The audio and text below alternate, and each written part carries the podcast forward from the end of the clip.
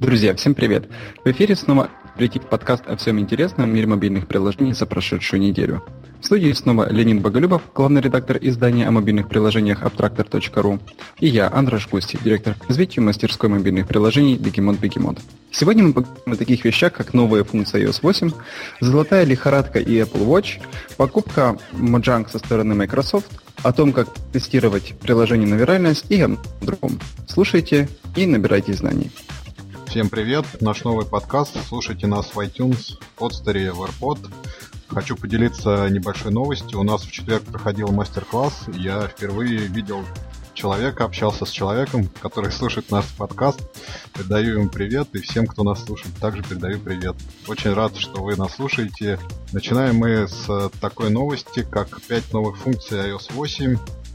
Э, на неделе вышла статья Марка Макдональда, из студии разработки App Store, и он перечисляет 5 функций, которые, на которые стоит обратить внимание разработчикам. Я сейчас их вкратце перечислю, думаю, что более подробно вы э, можете почитать на нашем сайте. Ну вот, вкратце это так. Это Health Kit, конечно, данные о здоровье, о био, биометрические данные от пользователей и их обработка во всех возможных видах. Второй пункт это HomeKit, это умный дом, управление домашней автоматизацией, домашней, домашней техникой. С помощью Siri, с помощью различных API вы получаете доступ к управлению своим умным домом. Третья функция это CloudKit, которая дает вам возможность э, работать бесшовно между мобильными и десктоп-приложениями, обмениваться данными, хранить это все в облаке, и это одна из э, возможностей развития на будущее, которое видит вот Марк Макдональд. Четвертое это безопасность. В iOS 8 э, значительно усилена безопасность, что должно сыграть на руку корпорациям, предприятиям. Они смогут уже безбоязненно э, использовать смартфоны в своем рабочем окружении. В частности, это касается здравоохранения, электронной коммерции, финансов, и вот эта усиленная безопасность позволит э, разработчикам создавать приложения, которые смогут э, работать в этих, так сказать, э, требовательных безопасности сферах. Последняя функция, которую он отмечает, это изменения в App Store, о которых мы уже говорим, по-моему, не первый раз. Это а, аналитика, это представление в магазине для пользователей, это возможность просмотра категорий. На этой неделе вот наконец-то вышла iOS 8, может быть, ты заметил какие-то еще возможности радикальные, которые могут улучшить раз... жизнь разработчиков или как-то повлиять на разработку приложений? Не, ну, на самом деле все функции очень классные. А, тут, тут даже сказать э, и, ну, я даже не знаю, что сказать, но очень вовремя вот это все, что происходит. Эм, ну, от, себя немножко что скажу. Вот с этим всем, что перечислено, я, мы сталкиваемся, сталкивались только с э, возможностью интеграции мобильных приложений в умный дом. Вот буквально сейчас делаем приложение для умного дома. Это реально мозговзрывно. Очень-очень полезные, очень полезные функции можно делать с мобильным приложением. И опять-таки, если Apple это внедряет на такой широкий рынок, то в ближайшем будущем мы видим очень-очень много продуктов, э, связанных с этим. И вот мне очень понравилось то, что можно, например, вот сейчас э, айдишники э, прикреплять непосредственно к приложениям, а не через не, не на все устройство. Э, вот это мне особенно понравилось. А как тебе HealthKit, который управляет здоровьем, собирает данные? В нем ты видишь будущее особо или это платформа? Ну, ну, ну естественно. Мне, в принципе, кажется, что э, Microsoft как как таковые. Вот помнишь, там где-то, может, лет 10 назад они выпустили такую футуристическую рекламку того, как будет э, выглядеть будущее. Нет, Помнишь, помню, была у них такая штука? Представляю. Будущее по а, Microsoft. Не, ну, на самом деле рекламка была очень классная, и то, как они как, они это визуализировали, э, ну, прям хотелось попасть, хотелось попасть в это будущее, и там как раз очень много было связано со здоровьем. Они еще тогда это видели, ну, никому не секрет, вот э, все хотели 10 назад, 5, 5 назад, в этом году э, видеть э, то, как технологии проникают еще глубже в э, медицину, ну, потому что рынок сам такой очень денежный, перспективный всегда. И, возможно, с Apple это будет происходить быстрее. Но просто мы сталкиваемся, как всегда, с реалиями, и я себе не представляю, как, например, в России это будет внедрено в ближайшие годы. Может, ты по-другому на это смотришь? Ну, хорошо, они в России, как, вот, э, насколько тут пересекаются, скажем так, персональные данные, их э, доступ. Кстати, ты знаешь, сегодня опять утекли данные из iCloud э, там, десятка актрис. Вот, когда данные да, видел. О, о твоих, э, там, не знаю, о твоем пульсе, о твоем здоровье или нездоровье утекут, насколько э, все-таки это безопасная будет вещь, насколько она будет э, действительно твоим персональным э, медицинским китом. Ну, слушай, я думаю, что это подправит все. Все-таки это, мне кажется, что это временная такая сложность. Если мы серьезно беремся за сферу медицины, то а, оно серьезно будет развиваться чем больше будет... Если у людей будет паника, то а, компании-разработчики будут об, об этом волноваться, чтобы утечек никаких не было. Ну и со стороны Apple, я думаю, будет тоже соответствующая реакция. Вот, но а, то, что это а, может создать продукты, которые будут очень полезны для пользователей, особенно когда мы говорим о высшем каком-то ценовом сегменте, а, это факт для меня, во всяком случае. А, я себе совершенно спокойно представляю, как, мы, как мои американские друзья пользуются чем-то похожим, какими-то продуктами, которые позволяют им через мобильное приложение передавать данные своим врачам, а, и мониторить их здоровье именно через мобильные приложения, через их устройство. А, ну, я согласен с тем, что это очень большой потенциал для будущего.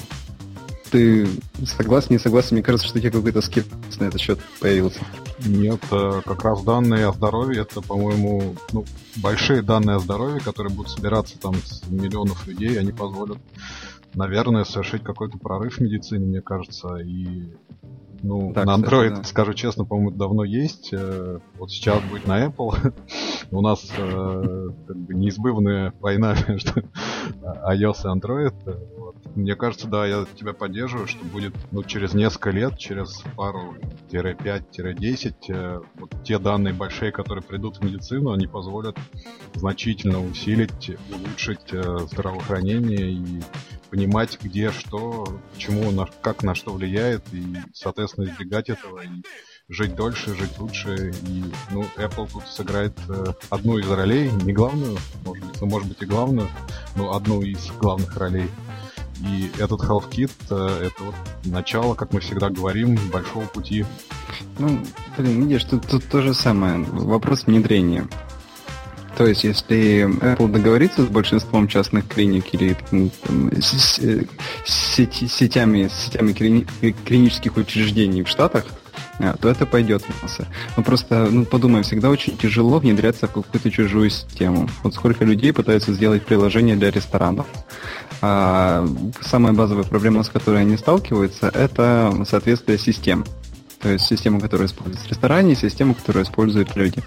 А, и в медицине сейчас э, с, очень много проблем с этим связано, потому что там, где используют Windows 95 и бумажки, мобильное приложение не всегда в тему. Вот. А если Apple настроит такую инфраструктуру, то у них все получится. Ну, как мне кажется. Ну да, это, как уже сказали, дело не одного года. Посмотрим, да, как mm-hmm. оно пойдет, какие там клиники подключатся и насколько это будет интересно. И насколько будет людям интересно, даже больше, наверное, надо смотреть. Перейдем тогда к следующей нашей новости, о которой мы говорили еще в прошлый раз. Золотая лихорадка вокруг Apple Watch. Причем она касается даже не столько приложений, сколько аксессуаров. Если ты знаешь, аксессуары для iPhone, для iPod, для iPad, чехлы, там зарядки все. Это многомиллиардная индустрия, которая дает э, около 20 миллиардов долларов доходов в год, по данным Abi Research. И вот часы — это будет новая область, в которой и э, производители аксессуаров, такие как фирменных для часов, и производители приложений смогут э, заново сыграть. Мы говорили об этом в прошлый раз, что это вот новая экономика, еще один кусочек, э, на котором можно Э, ну, еще успеть выйти. Но вот для меня тут больше было интересно то, что все-таки и аксессуары тут тоже, как бы мы, я их, честно говоря, не воспринимаю как экономику, но вот 20 миллиардов это, по-моему, сравнимо с э, экономикой приложений, и те, кто выпустит первые там браслеты, зарядки, сторонние, что-то еще для часов, э, смогут от, от, откусить кусочек этого вот большого пирога. Пользуешься ли ты аксессуарами какими-то для айфонов, для айпадов? Э, как ты их покупаешь? Насколько тебе кажется это перспективная область для работы, для производства? Я думаю, область очень перспективная. Я лично принципиально, наверное, не, не пользуюсь, наверное, кроме, кроме стандартного чехла и пленки. Э, вот. Э, но я просто себе очень хорошо представляю, что это очень-очень большая индустрия. Э, тут особенность что эм, perceived value, ну, как сказать, предполагаемая ценность или, эмоциональная ценность для пользователя, она очень высокая. А вот фактическая стоимость, там, себестоимость, очень низкая. И за счет этого можно делать очень хорошую маржу. А, ну, особенно учитывая, где это все производится. А, и именно поэтому это настолько привлекательный рынок. А, спасибо огромное просто за эту статью, за, за перевод. Э, сама статья очень такая интересная, она рассматривает именно вот ну, на самом деле, немножко неожиданно вот э, в направлении аксессуаров. То есть мы с тобой говорили именно про приложение, а тут вот копнули именно в сторону аксессуаров. И мне очень понравилось, что люди, которых, опрашивал, которых опрашивал автор статьи, э, мыслят довольно так неординарно, они так, ну, особенный подход у них есть. Вот я, не, например, никогда не задумывался, что у часов есть у, час, у часов как аксессуара есть множество своих дополнительных аксессуаров говорит, что вот есть на самом деле. И это раз, два, три, четыре, пять. Это и ремешки, это и коробочки, это и, и, и, и то, и то. А, ну, это помогает совершенно по-новому посмотреть э, на, на этот рынок. И, в общем, да, я думаю, что эту сторону, эту сторону стоит копать. И золотая лихорадка есть не только на стороне разработчиков, но и на стороне э, производителей. Ты, ты что считаешь? Да, поддерживаю. Какой бы ты аксессуар сделал бы для часов Apple в первую очередь? Потому что ну, в этой статье, если ты там читал ее подробно, э, да. говорится, что интерфейсов у часов-то на самом деле немного, кроме Bluetooth там mm-hmm. и физического разъема под ремешок, если можно так назвать его разъемом, ну вот где он крепится. Вот, э, поэтому достаточно ограничено, но я думаю, придумать много чего. Э, вот какой бы ты сделал аксессуар, твой любимый вопрос, по-моему, был про приложение, ты у всех спрашиваешь. Uh-huh. в интервью в своих подкастах больших. Какой бы ты аксессуар сделал для часов? Теперь я тебя спрашиваю. Я бы сделал э, водонепроницаемую пленку, э, ну, кейс для часов водонепроницаемый. Кажется, вот э, по определению такого нет. А, собственно, это одно из пред предложений в статье. И взялся бы, наверное, за ремешки, потому что вот здесь как раз фантазия, мож... фантазия может быть не исчерпывающая. Вот, да, наверное, какие-нибудь веселые ремешки в стиле Happy Socks а, и водонепроницаемая пленка. Ну, вообще, ты знаешь, я думаю, что будут пользоваться большим спросом подарочные кейсы. Ну да, тут вот, в статье указываются там всякие кожаные, деревянные ящички, в которых вот ты снимаешь, и у тебя там часы хранятся, но это, по-моему, все-таки больше для как раз ну, механических аксессуарных часов, которые дорого стоят и которые ты одеваешь там раз не знаю, в месяц, может быть, в год, и за 20 тысяч евро, который вот к ним ящичек еще там за тысячу евро, может быть, ну, вот хранить э, Apple Watch в ящичках, в чехлах, по-моему, не буду так делать, нет? Слушай, рынок непредсказуем. Вот мы сегодня еще поговорим про виральность продуктов. Я, я думаю, сейчас очень-очень рано говорить, на какую бредятину люди готовы тратить деньги. Ну, это, я согласен с тобой абсолютно, да. Хорошо, приложение мы обсудили в прошлый раз, аксессуары, вот это новое тоже относительно, но новое для меня, я так понял, для тебя тоже область, в которой крутятся большие деньги. Э, посмотрим, что сделает для Apple Watch в, э, следующем году, как это все будет развиваться. Э, обратите внимание и смотрите, наблюдайте за этой сферой. Вот тут, кстати, вот что еще интересно, извини, еще на, на минутку пробьюсь, как, как, как именно это будет вот механика внедрения. То есть я помню то время, когда вот только начались э, продаваться чехлы и разные аксессуары для айфонов. Вот сразу появилось несколько лидеров, э, там часть из них задержалась, часть из них была перебита другими людьми, но чем дальше, тем сложнее было туда попасть. И вот последние люди, которые выходили с чехлами, им уже было нереально сложно. Вот. А, мне интересно, как сейчас это будет происходить. Э, лидеры останутся те же, либо а, будут появляться новые компании, и как быстро произойдет перенасыщение? Ну, как бы такой риторический вопрос пока. Ну, согласен, да. Ну, тут кажется жизненный, не жизненный цикл, а как это сказать, вот, тот период от начала до перенасыщения он все больше сжимается. Мне mm-hmm. кажется, все-таки там вот в случае с часами это там за несколько месяцев, ну, может быть, за три, за четыре максимум все устаканится и а, будет много на рынке аксессуаров для часов и наступит такая конкуренция злобная. Не дай бог, это очень страшно. Ладно. Давай двигаться дальше. Новость, по-моему, недели в игровой индустрии. А, Microsoft купила Mojang, компанию, за 2,5 миллиарда. Довольно непонятное никому, по-моему, приобретение, потому что Mojang это компания одной игры, это Minecraft. Такая песочница кубическая, в которой множество-множество пользователей. Одна из, э, по-моему, единственная премиальная игра в топ-гроссинге App Store и Google Play. Ну, одна из немногих и всегда на первых позициях, скажем так. Маркус Персон, который возглавлял Mojang, уходит с э, полутора миллиардами долларов. Э, его объяснение то, что он устал, ему не хочется управлять такой большой компанией, ему это никогда не было нужно, он такой совсем инди-разработчик, который, сделав Mojang, там относительно почивал на лаврах, э, делал какие-то симуляторы коня, там симуляторы бортового компьютера для космических кораблей, которые так э, и не выстрелили, но вот э, даже Майнкрафт он создал как ступень к тому, чтобы создавать дальше инди-игры. И никогда, собственно, не гнался за славой и не пытался там каких-то бешеных денег на этом сделать. Но вот Microsoft, тем не менее, купила за 2,5 миллиарда компанию из 15 человек. Зачем вот э, это Microsoft нужно, по-моему, так никто не понимает. Minecraft э, недоступен на Windows Phone. Вот одна из причин называемых, чтобы портировать на Windows Phone, привести туда аудиторию или дать аудитории Windows Phone э, вот, топовую игру. Совершенно для меня загадка. По-моему, как, как я уже третий раз говорю, зачем Microsoft это дело, никто особенно не понимает. Может быть, ты расскажешь или твое понимание ситуации? Я без понятия. Ну, то есть, э, конечно, игра прикольная, фаундер очень классный, у продукта очень большая армия поклонников. Но, как мы знаем, уже не раз убеждались в том, что э, жизненный цикл игры, он довольно недолгий. И еще непонятно, сколько осталось Майнкрафту.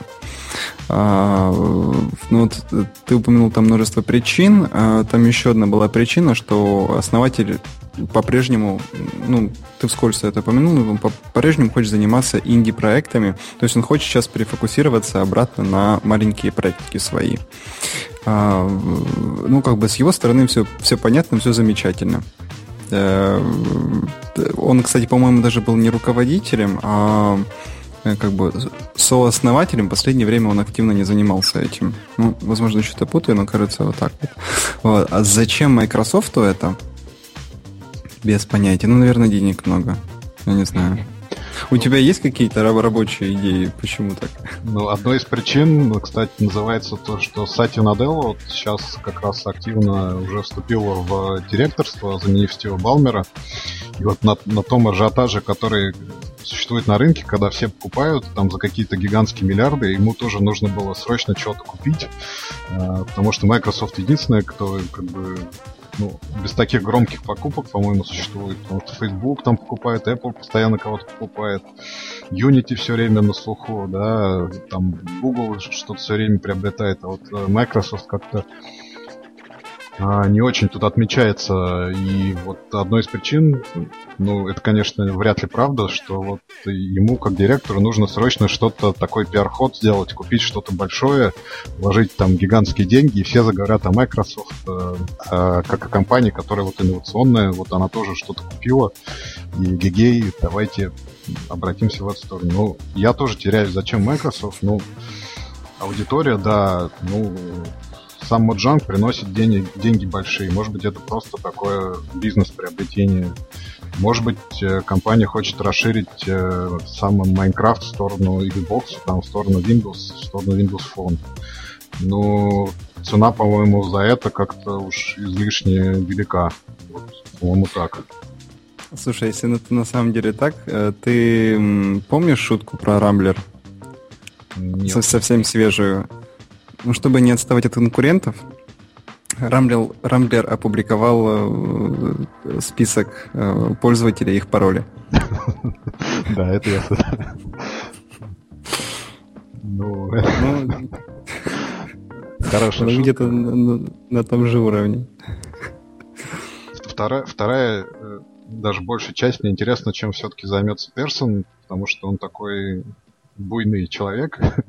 Если ты знаешь, он когда вышла Windows 8, он сказал, по-моему, что никогда Minecraft на Windows 8 не будет, потому что Windows 8 это ограничение свободы, по-моему. И если мы не выпустим Minecraft, мы можем убедить некоторых людей не переходить на эту операционную систему. Вот это буквально его слова.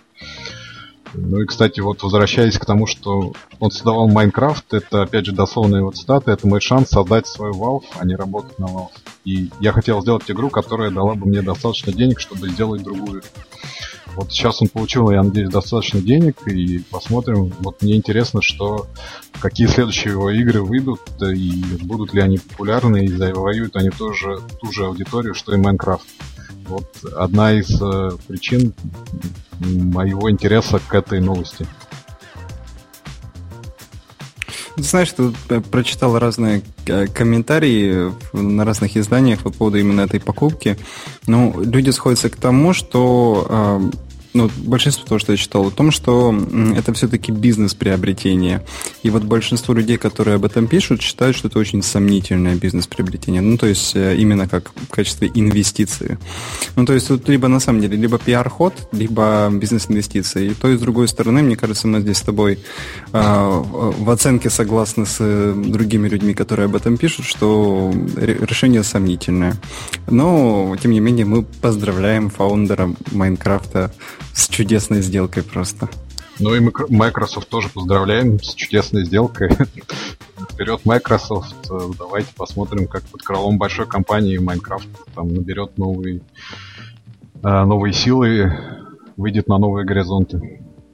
Давай перейдем к следующей новости о сарафанном радио. Как ты анонсировал в самом начале, мы не раз уже говорили, по-моему, что сарафанное радио это один из таких определяющих каналов распространения информации о приложениях, о играх э, на рынке. Потому что вот по данным одного из запросов, 77% пользователей качают как раз приложения, услышав от них, услышав о них от близких, от друзей, от знакомых, увидев, как там в метро играет кто-то.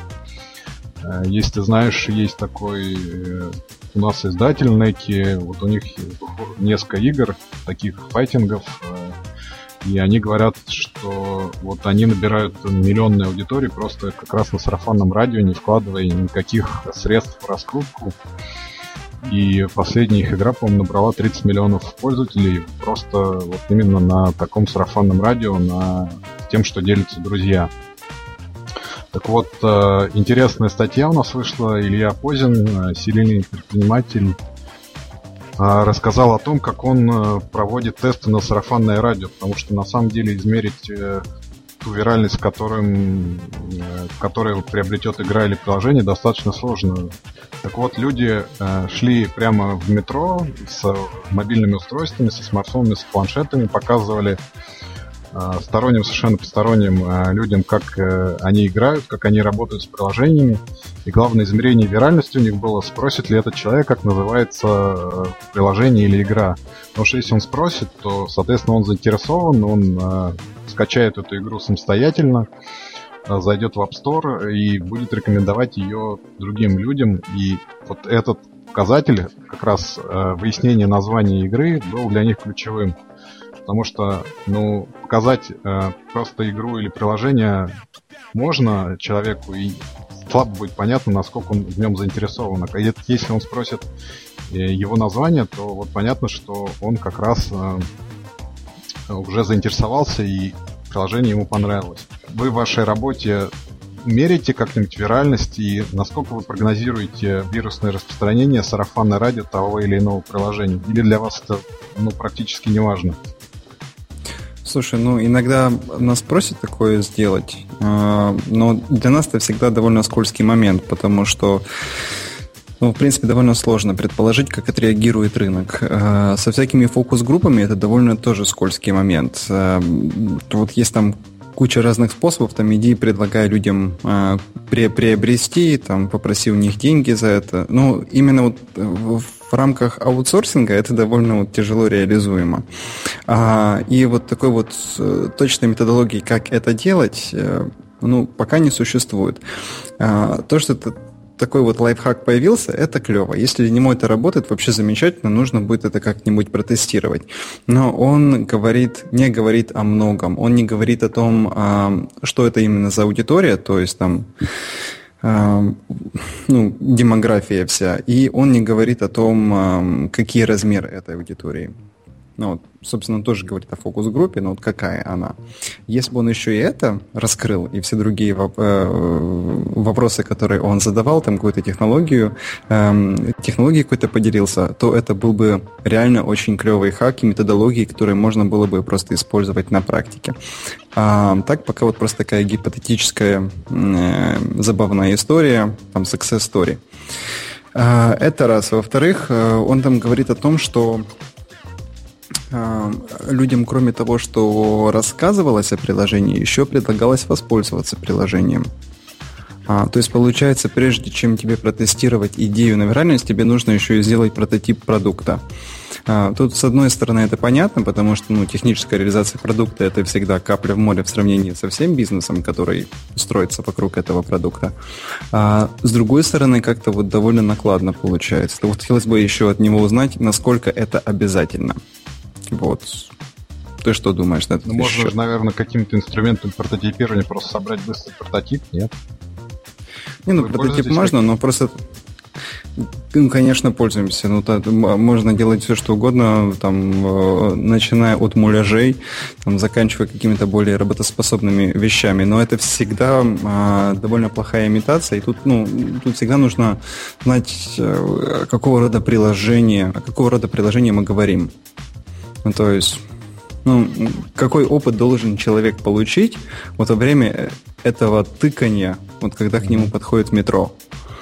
А, ну, мне кажется, что нащупана очень классная а, методология, но она еще до конца не прописана, либо, возможно, прописана, но ею не делятся. Вот очень хотелось бы руки положить на эту методологию и посмотреть, что там, что там на самом деле.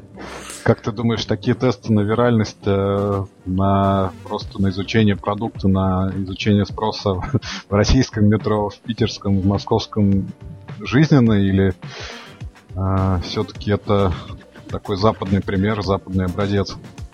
Или у нас ну, э, да. возьмут iPhone и там побегут быстро? Да, да я не думаю, что побегут. Я, я не уверен, правда, что нужно э, обращаться именно к людям в метро. Ну, опять-таки, тот, вот, тот вопрос, который ты задал, он коррелирует с моим вопросом. Что это за целевая аудитория, почему она именно там, как она отбирается и так дальше. Ну, э, к бабушке на базаре подойти одно, там э, к менеджеру в бизнес-центре это другое, там к студенту в университете это третье. То есть, э, ну, это как социологическое исследование. Э, ну, реально должна быть довольно большая э, база людей, должна быть четко сформулирована э, твоя целевая аудитория, именно ее ты должен таргетировать, там, определить какие-то допустимые погрешности, и только после этого ты сможешь сказать, что вот, да, результат, который я получил, он более-менее правдоподобен. И себестоимость этого дела будет просто очень-очень высокой, там, ну, просто, не знаю, большие десятки тысяч долларов, чтобы это правильно провести. Стоит ли оно этого, или, может быть, просто сделать какой-то прототип и зафигачить на рынок и смотреть, как оно пойдет? А, ну, ну, Подожди, но есть вот э, игровые тесты, которые там проводят компании, набирая как раз целевую аудиторию, как раз и стоит, которые многие тысячи долларов. А тут ты просто берешь э, свой iPhone там с накиданным прототипом, который, ну, более-менее работает, да, рабочий прототип, идешь там в бизнес-центр и показываешь людям и выясняешь их э, мнение. Не, не, даже не выкладывая в App Store, а просто вот показываем, как все работает. По-моему, это гораздо Но это при условии... дешевый и ну, действенный вариант. Ну, ты там показываешь, покажешь 100 людям, ну, у тебя будет какое-то мнение уже сформированное, нет? Ну, это будет именно мнение, это будет, ну, все равно, что показать друзьям. А, и почему именно люди в бизнес-центре? Да, ну то есть, опять-таки, там, какую аудиторию выбирать. А, и почему только сотни? То есть, насколько ты хочешь э, иметь правдоподобную оценку своего исследования. Ну, в моем представлении это должны быть, как, он, как мы с иконками говорили в тот раз, это должны быть там десятки тысяч людей, э, чтобы это было правдоподобно. Если ты хочешь просто получить какой-то ранний-ранний фидбэк от потенциальных пользователей, от небольшой фокус-группы, назовем это на самом деле так, э, на предмет виральности, то тогда да. Очень клевый действенный способ, он простой, э, дешевой реализации. Э, но если это какое-то супер э, серьезное приложение, в которое ты хочешь впоследствии вложить много денег, и ты хочешь наверняка знать заранее, насколько высок уровень пиральности, то такой подход, мне кажется, не подойдет. Отлично. Хороший. Понял. Понял твое мнение. Ты, ты не, не согласен? Нет, Или... согласен. Вот Теперь понятно все, да. да. На самом деле, ну, большие комплименты Ире, если он это практикует, это, это очень клево. Очень-очень мало кто этим занимается. Вот э, я недавно общался с Ильей Красинским, он говорит, что это вот реальная беда. Люди никогда об этом не думают. И он занимается вот просветительской работой, объясняет людям, что ранний контакт э, с либо с пользовательской базой, либо с базой э, клиентов, он всегда очень важен, потому что можно огреть э, очень большие проблемы, э, если, если этого не делать. Ну, кстати, ты упомянул, что протестировать на друзьях одна из первейших заповедей вот таких игровых, ну, игровых в кавычках тестов. Не делать. Тестов приложений, да, на друзьях ни в коем случае не делать, потому что это совершенно не та аудитория, совершенно а, она заинтересована, и ну, когда вы приходите к друзьям, они, конечно, скажут да и испортят вашу идею, и вы никогда не поймете, будет э, выстрелить ваше приложение или не выстрелит. Вот эта маленькая ремарка, ну, в принципе, я с тобой полностью Абсолютно. согласен. Угу. Да, друзьям нельзя. Да еще и денег у друзей нельзя брать на проекты. Да, это тоже важно. Следующий пункт, да, поговорим про юзабилити. Э, вот на прекрасном ресурсе Medium э, выложены два русских курса. Крэш-курсы так называемых, э, фундаментальный курс и пользовательская психология UX. Э, я вот вчера говорил с Артуром из Луи.ру, такое бюро. Он очень интересно рассказывал. Я надеюсь, на этой неделе мы выпустим его статью о том, как его дизайнеры учатся вот, юзабилити, учатся э, различным приемам. А, и вот в свете выхода этих двух э, курсов на медиуме хотел тебя спросить, как вы вот в вашей компании обучаете дизайнеров э, новым приемам или просто юзабилити, UX, UI, вот этому всему. Мир же не стоит на месте, и трудно там, научившись пять лет назад чему-то, продолжать внедрять эти методы все пять лет подряд. Как вы продвигаете своих дизайнеров, как э, вы их учите, как э, они узнают что-то новое? Ну, смотри, э, первоначально, вот если говорить именно про этот курс, он на самом деле такой довольно базовый, он клевый, можно о нем чуть больше поговорить. А, ну, вообще, первоначально мы пытаемся брать людей, которые могут нас чему-то научить. И вообще есть такая политика брать следующего сотрудника круче, чем предыдущий. А, и ну, при таком подходе базовые вещи объяснять не приходится. И обычно человек уже приходит с чем-то новым. И обычно он именно и учит нас. Вот буквально недавно к нам присоединился дизайнер из э, Германии. А, он столько с собой всего нового привез, э, э, того, чего мы раньше не знали, э, и начали это все внедрять. Ну, то есть, первое, это, наверное, общение коллег. Ну, самое простое, вот конкуренция, так, так сказать. Вот кто-то узнал что-то одно, что-то новое и так дальше.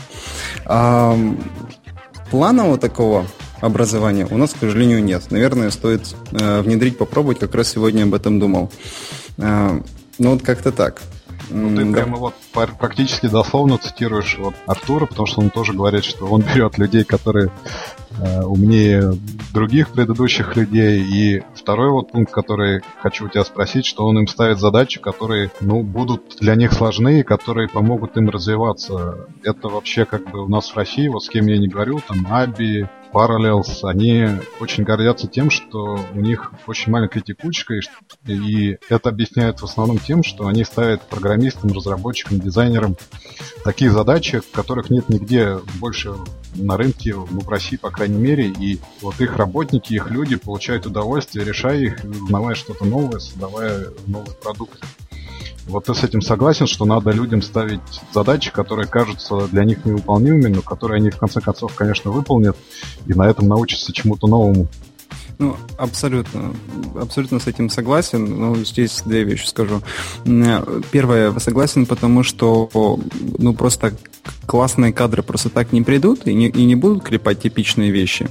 Им захочется челленджа. И если челленджа не будет, они через некоторое время заскучают и уйдут. А, а еще хуже, они заскучают всех остальных. И все остальные уйдут.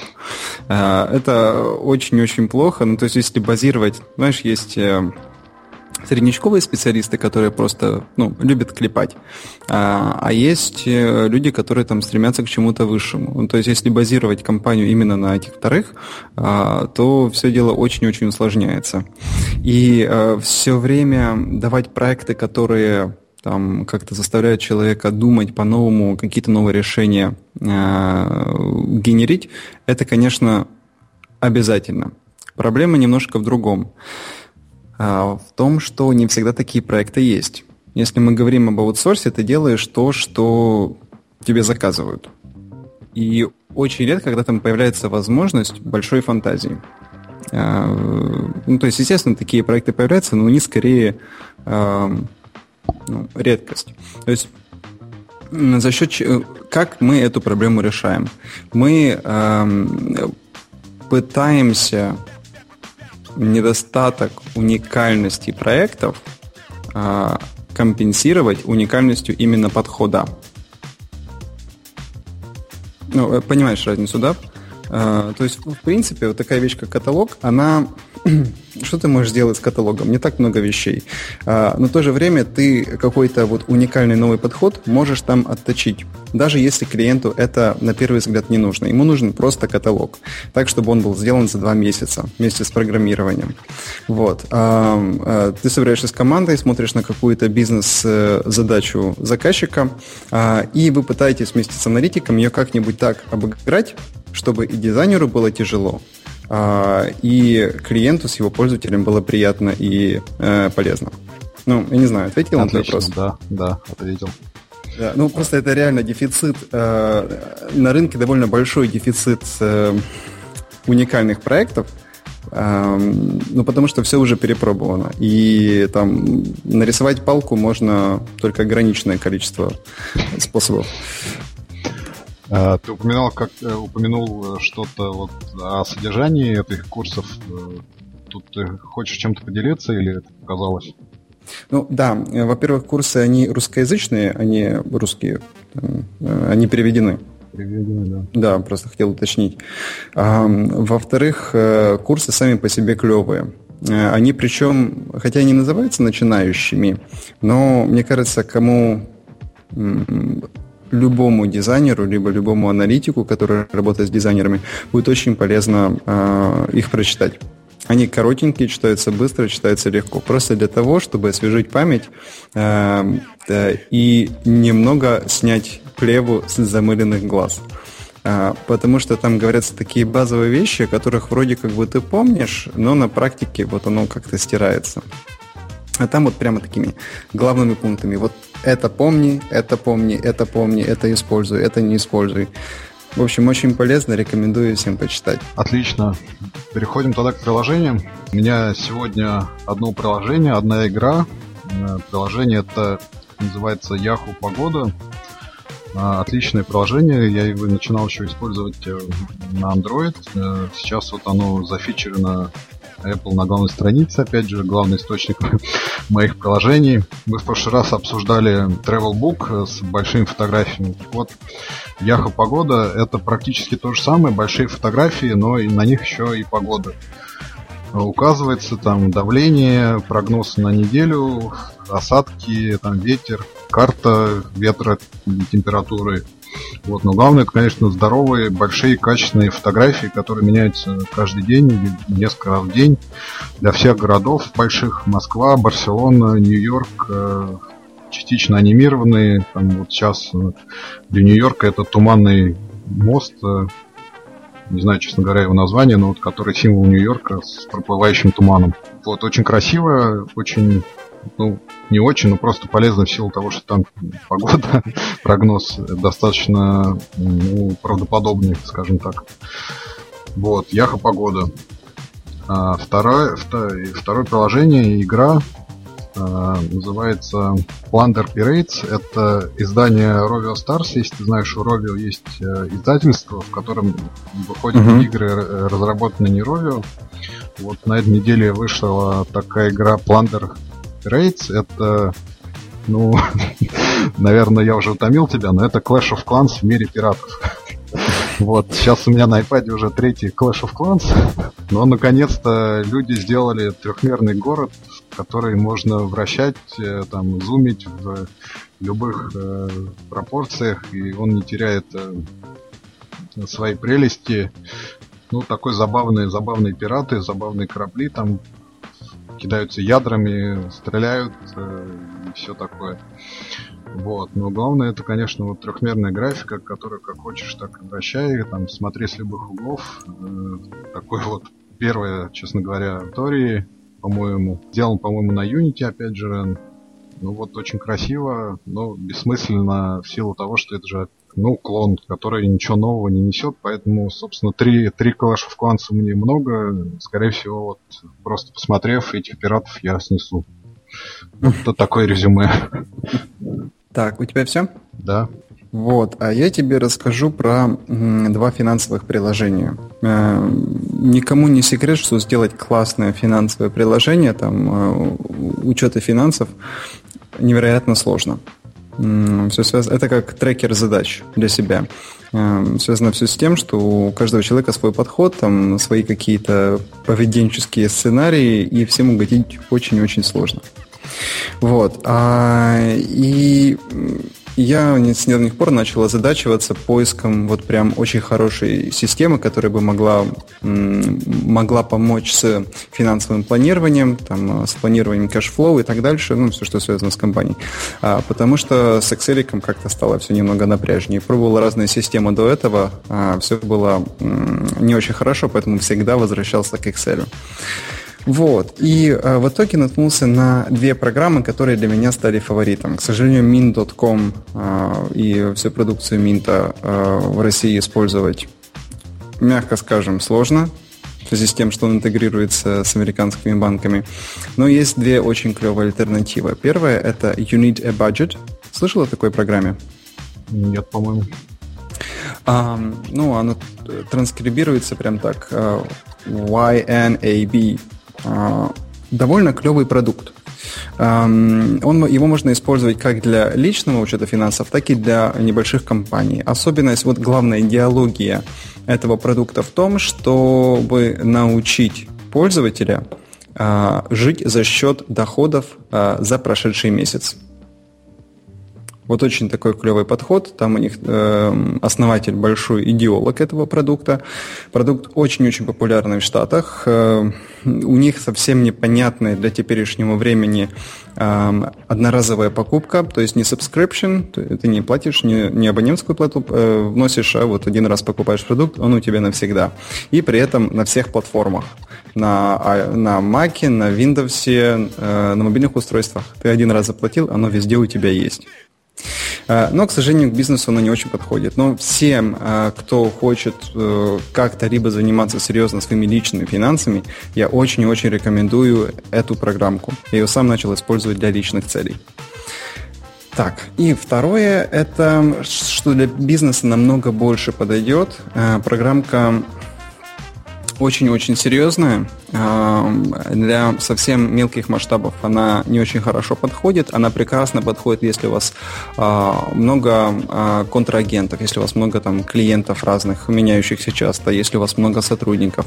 Программа позволяет э, очень хорошо э, держать под контролем все деньги, которые входят и которые выходят, и помогает автоматически строить просто сумасшедшие полезные, классные репорты по ним. А, программка называется Intuit а, от QuickBooks. QuickBooks это такая большая компания, которая в том числе владеет и Mint.com. А, продукт этот платный, довольно дорогой, по-моему, там 50 минимально это 50 долларов в месяц, но он очень-очень того стоит. Ну, соответственно, у меня два таких приложения. Intuit э, и You Need a Budget. Отлично, спасибо. Спасибо, мы закончили. Андреш Густи, Бегемот, Бегемот, Леонид Боголюбов, Абтрактор. Слушайте нас в iTunes, в подстере, в AirPod, пишите в Facebook, в почту. Пока. Пока.